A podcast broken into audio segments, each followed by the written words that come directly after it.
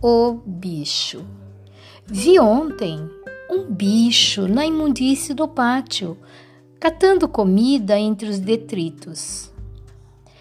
Quando achava alguma coisa, não examinava nem cheirava, engolia com voracidade. O bicho não era um cão, não era um gato, não era um rato. O bicho, meu Deus, era um homem.